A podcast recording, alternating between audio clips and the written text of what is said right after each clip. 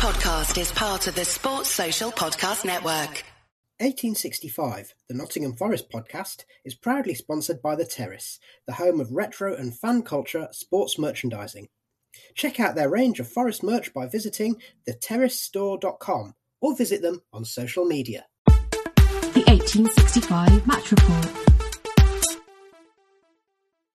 Hello and welcome to the 1865 match report as we look back on a memorable three points for Forest at Swansea with a 4 1 win in South Wales and Steve Cooper returning to haunt his old side. Goals from Philip Zinckernagel, Lewis Grabban, Brennan Johnson, and Cafu gave Forest the win after Piroe had made it 2 1 with a deflected strike.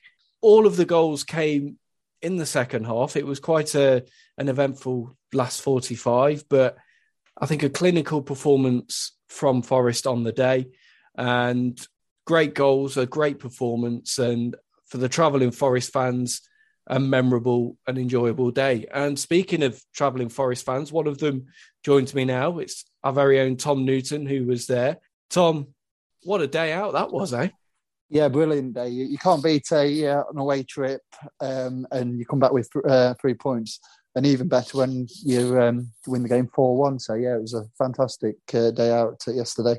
And was it a good performance from Forest, or did you feel that certainly after the first half, with it being nil nil, that perhaps that result might not have been coming? Um, yeah, at um, half time, I thought Forest had like a um, couple of iffy periods in the first half. Um, I mean, they had a couple of chances which they blazed over the bar. And I just thought that Forest just need to get in at half time, tighten up, and then go again in the second half. So if someone said at half time you'll be winning this game 4 1, I'd be uh, laughing at them because I didn't uh, feel it was coming. But no, Steve Cooper got them in at half time, and um, and we played it with a bit more intensity. I mean, that seems to be the theme in the last couple of weeks uh, after the half time break. We have been playing with a bit more intensity. But um, no, I thought they were brilliant yesterday, and it's. I mean, people can talk about expected goals and and this, that, and the other, but at the end of the day, one team took the chances and the other didn't. Unfortunately, on this uh, afternoon yesterday, that Forest took their chances and Swansea didn't, and hence why we come away with uh, a four-one win and the three points.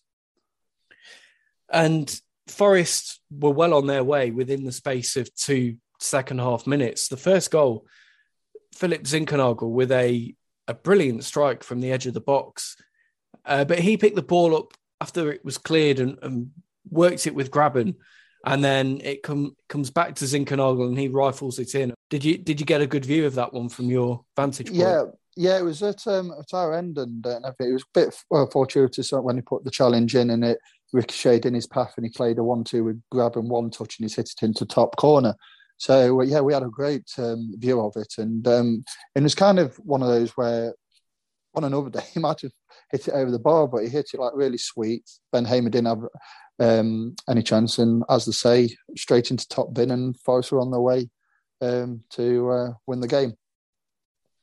Well, come on. First of all, to to the lineups, we'll we'll just go back a little bit, and the the team selection from Steve Cooper was quite an interesting one because Ryan Yates started the game and played the game at centre back. Now, Baz of our parish, he's championed Yates as a potential centre back for, for quite a while now. And fair play to him, he's called it because Yates was in that back three alongside McKenna and Worrall and certainly didn't look out of place, did he?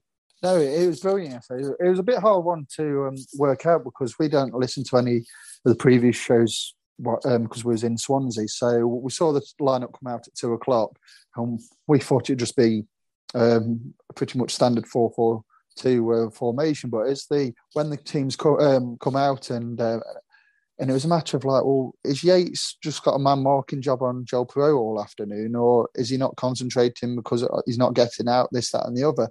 And it wasn't until probably 15, 20 minutes in when we did go on the attack and Spence and Tutu pushed on. Then the two centre half split, and there was Yates in the uh, in the middle. So uh, I think it's worked out well for um, Cooper because he said in on the um, the post match interview that aerially um, Swansea don't really offer much because they play a lot of their uh, football on the, on the floor.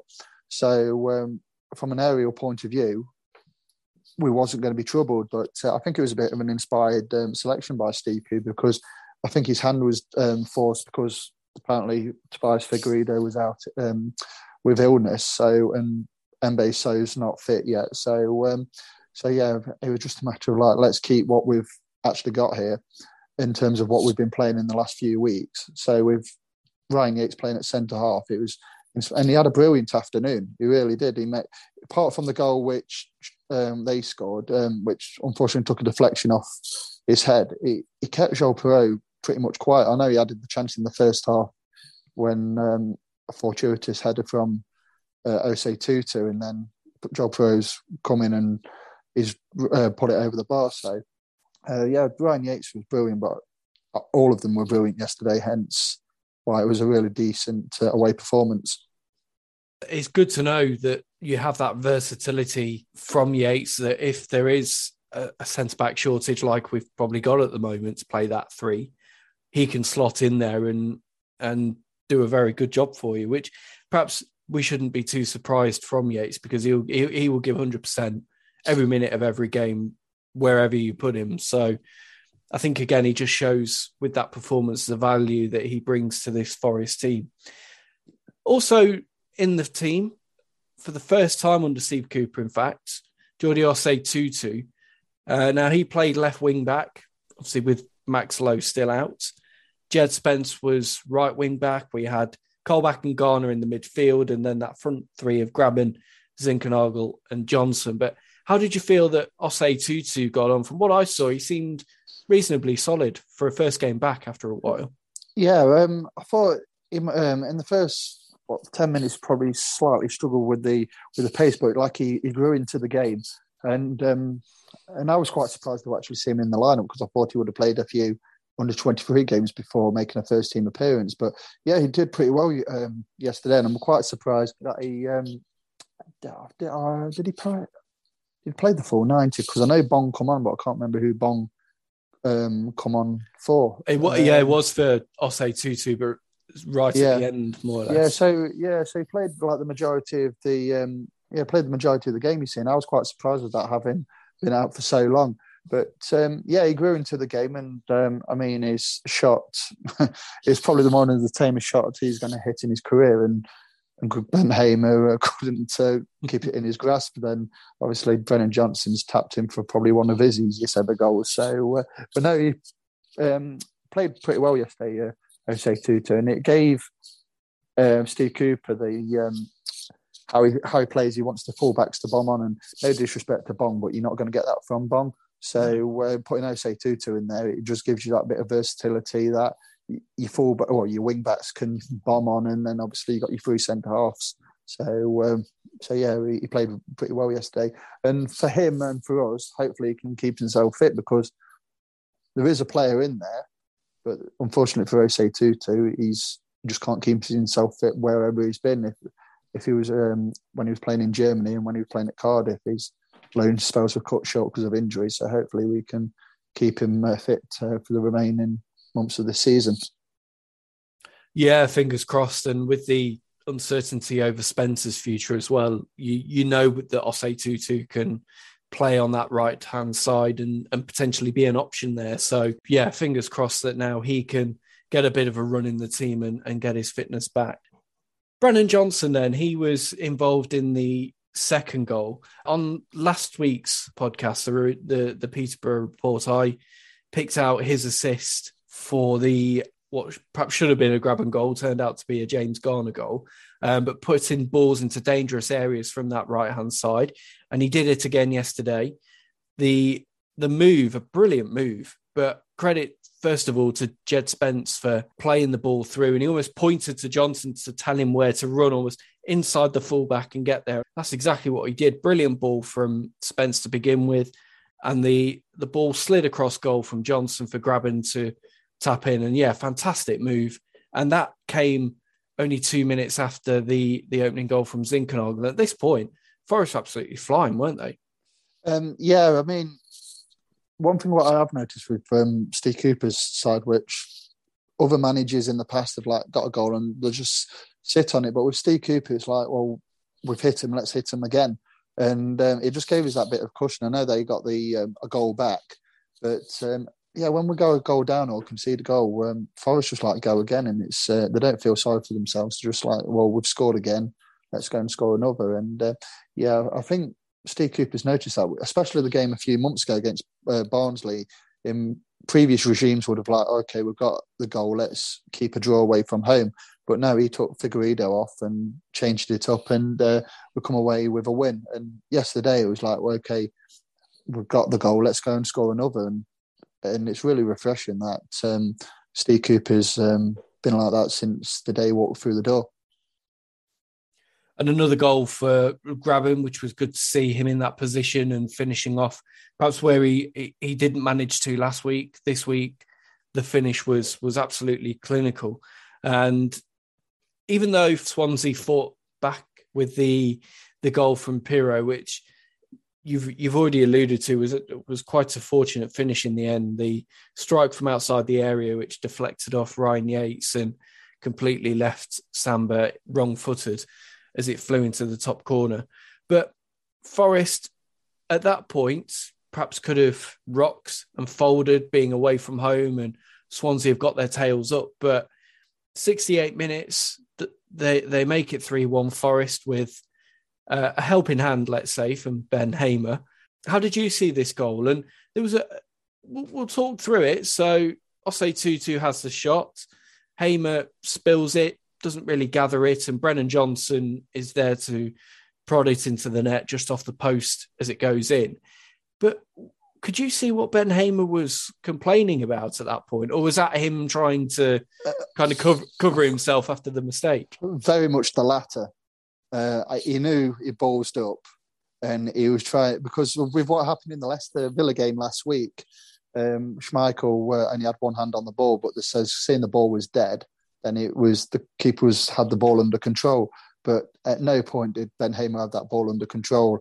Um, yesterday, and I think he was just looking for sympathy from either the lines um, linesman or the uh, the referee. But it's quite telling that as soon as the goal went in, probably ninety nine point nine percent of that um, Swansea side just turned away in disgust, like thinking, "What have you done?" Because they thought at two one we probably got got ourselves back in the game, and Ben Hamer does that. So, um, but uh, is if you look at Ben Hamer's career, I mean, we had him on loan but didn't play a game for whatever reason under Dougie Freedman when we had the embargo. But if you look at Ben Hamer's career, he comes across as a decent goalkeeper, but he has got a ricket in his locker, and uh, that happened yesterday. So uh, I just think it was wishful thinking, trying to to like think, well, I've balls up here. Let's try and get a get out of jail card, and it never came because he knew. Um, he knew he, that he's, he's cost his team um, the game yesterday with his, um, let's say, Teflon glove hands. yeah, and it was a bit a big moment for us to restore that two goal lead and perhaps just make things a little bit more comfortable as as we went into the closing stages of the game.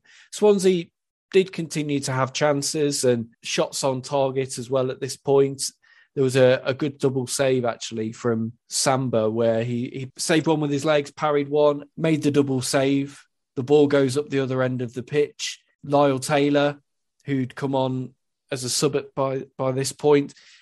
Nice bit of work from him actually to to hold on to the ball and then run around the Swansea defender, get into a position to put the ball in, and who's there but Cafu to come on to the end of it and drill it into the back of the net. Another great goal and a great finish, but just shows you there to go from defending and almost conceding, having those two saves from Samba to then go up the other end and score quite a boring negative manager, isn't he, Steve Cooper? That's what I thought. Was, Haven't we been um, told got, all that? Yeah, that's the thing. What he was um, accused of when he walked through the door. But you got a thing at the moment where some teams forget where they come from. Like in the Brighton Leeds game a couple of um, weeks ago, Brighton fans were brewing a nil-nil draw against Leeds, and um, Swansea fans they've been in the Premier League under like Laudrup, Rodgers, um, etc. And then he took them to two playoff finals or whatever it was. And some fans just think they're better than they actually are at that moment in time. But Steve Cooper's come in and he's been probably the most expansive, refreshing manager we've had in probably 20 years. I mean, okay, uh, Billy Davies was probably in that 20 year period, along with Paul Hart, were our best managers. But Steve Cooper's come in and he's he's got players playing as they should. He's coaching players properly, and he's just been refreshing. And he's like he said in the post match interview, he's he's falling in love with the club, and we love him. He loves us. What what could possibly go wrong? So so uh, so yeah, it's um, yeah the, the club's a happy place at the moment, and if the bits and bobs um, obviously uh, come into fruition with the new stand and obviously um, the building work at the academy and um, and hopefully a bit more of an investment in the side, in i.e. keeping the players who are on loan and try and build something with Steve Cooper. It could be a very exciting uh, next couple of years for the club um, because everybody's singing from the same hymn sheet. And when was the last time that happened at Forest? the optimism is back after a very long time and it's great to see and for these away days as well one thing cooper has really really mastered is is the away day and and playing and setting up a team to get a result from home but not to grind it out and you know scrap a goal and then hold on we're actually going at teams on their own pitch and and scoring the goals to go with it as well you think of Barnsley and even late goals at Bristol and then yesterday at Swansea. It's it's it's just really enjoyable to to watch a Forest team going to to other sides in the division and not having any fear. They're just taking the game to them. I caught some of the Swansea commentary. I think it must have been from BBC Wales or something, and they mentioned that during the game Swansea had played over 600 passes but Forest didn't even reach the 200 mark. And the possession stats were 75% Swansea, 25 to Forest. And what the commentator used the quote of 75% of the game has been controlled by Swansea. But this is an example where all the stats in the world and XG and and all of that doesn't paint the full story of a game because I think Forest were worthy of the goals that they scored and and the three points. Yeah, um, at the end of the day, I mean, you can have all the analyst data, this, that, and the other, but in terms of the game, it's still not changed.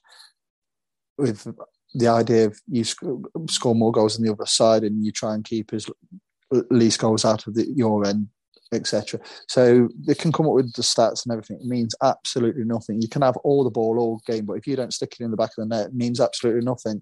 I mean, on the flip side of that, um, and if you uh, watch highlights of Forest in uh, like yesteryear, um, I mean, in the League Cup final in 1980, if you look on YouTube, Forest had all the ball and everything, didn't score a goal. Wolves scored the goal. They won the League Cup in 1980. I mean, and what 30, 40 years on, football hasn't changed one one bit. If you can't score the goals, it means absolutely nothing because, um, and this is a bit of a bugbear with um, Brentford in previous years when we played them on, when Sabri was manager. They had all the ball, they had all the chances, but we've won both of the games. And uh, Thomas Frank was like thinking that they deserve something. But like I said, if if you don't score the goals, uh, means absolutely nothing because you can have like I don't know 600, 700 passes, but it's still if you don't win that game, you're not going to get the points at the end of the game. And football has never changed. It might have like changed in terms of styles and what you can do, but there's still the basis is still there. Looking at the table, the win moves Forest up to eighth place and four points off the playoffs.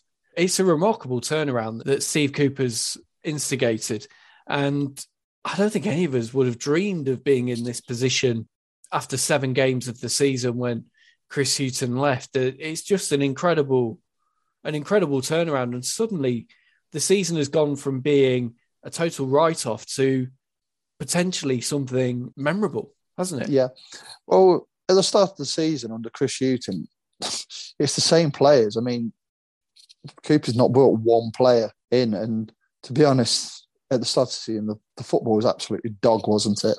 Um, the the place was people were like were like losing interest like in the first month of the season, and I think that was like the hangover from like the last season when we didn't have any fans and Chris Hughton's football was like really negative. And usually, uh, in previous years, our season usually ends by December because there's either um, we change a manager or or something else happens. So, um, but no, it's so exciting for um, going into the January market, and then obviously the remainder of the season. So hopefully, Steve Cooper can obviously not dismantle the side, but have a, like a bit of add a couple of players and it just gives you that depth to get you over the line and see where it takes us. But I think it'd be nice to get into the players, but I think we've got to the point where we've got no expectations of this season. And I think the fan base is just a matter of like the club's enjoyable place to be at at the moment, and the football is enjoyable, and uh, we're winning games home and away. And like I says, if we get into the playoffs, brilliant. If we don't, we've got the summer and let's uh, kick on now because can't remember the last time where we've actually built some under a manager, and this could be the perfect manager at the perfect time. Plenty to feel positive about, and it's exciting to see where this team can go, and also what Steve Cooper can build, particularly with January around the corner, and promises now to be an exciting and and hopefully an enjoyable rest of the season. Next up for Forest, it's Hull at the City Ground next Saturday, and we will be back then with our match report. But for now, thanks to Tom and thanks to you, listener, for joining us. And we will see you next weekend with our Hull match report.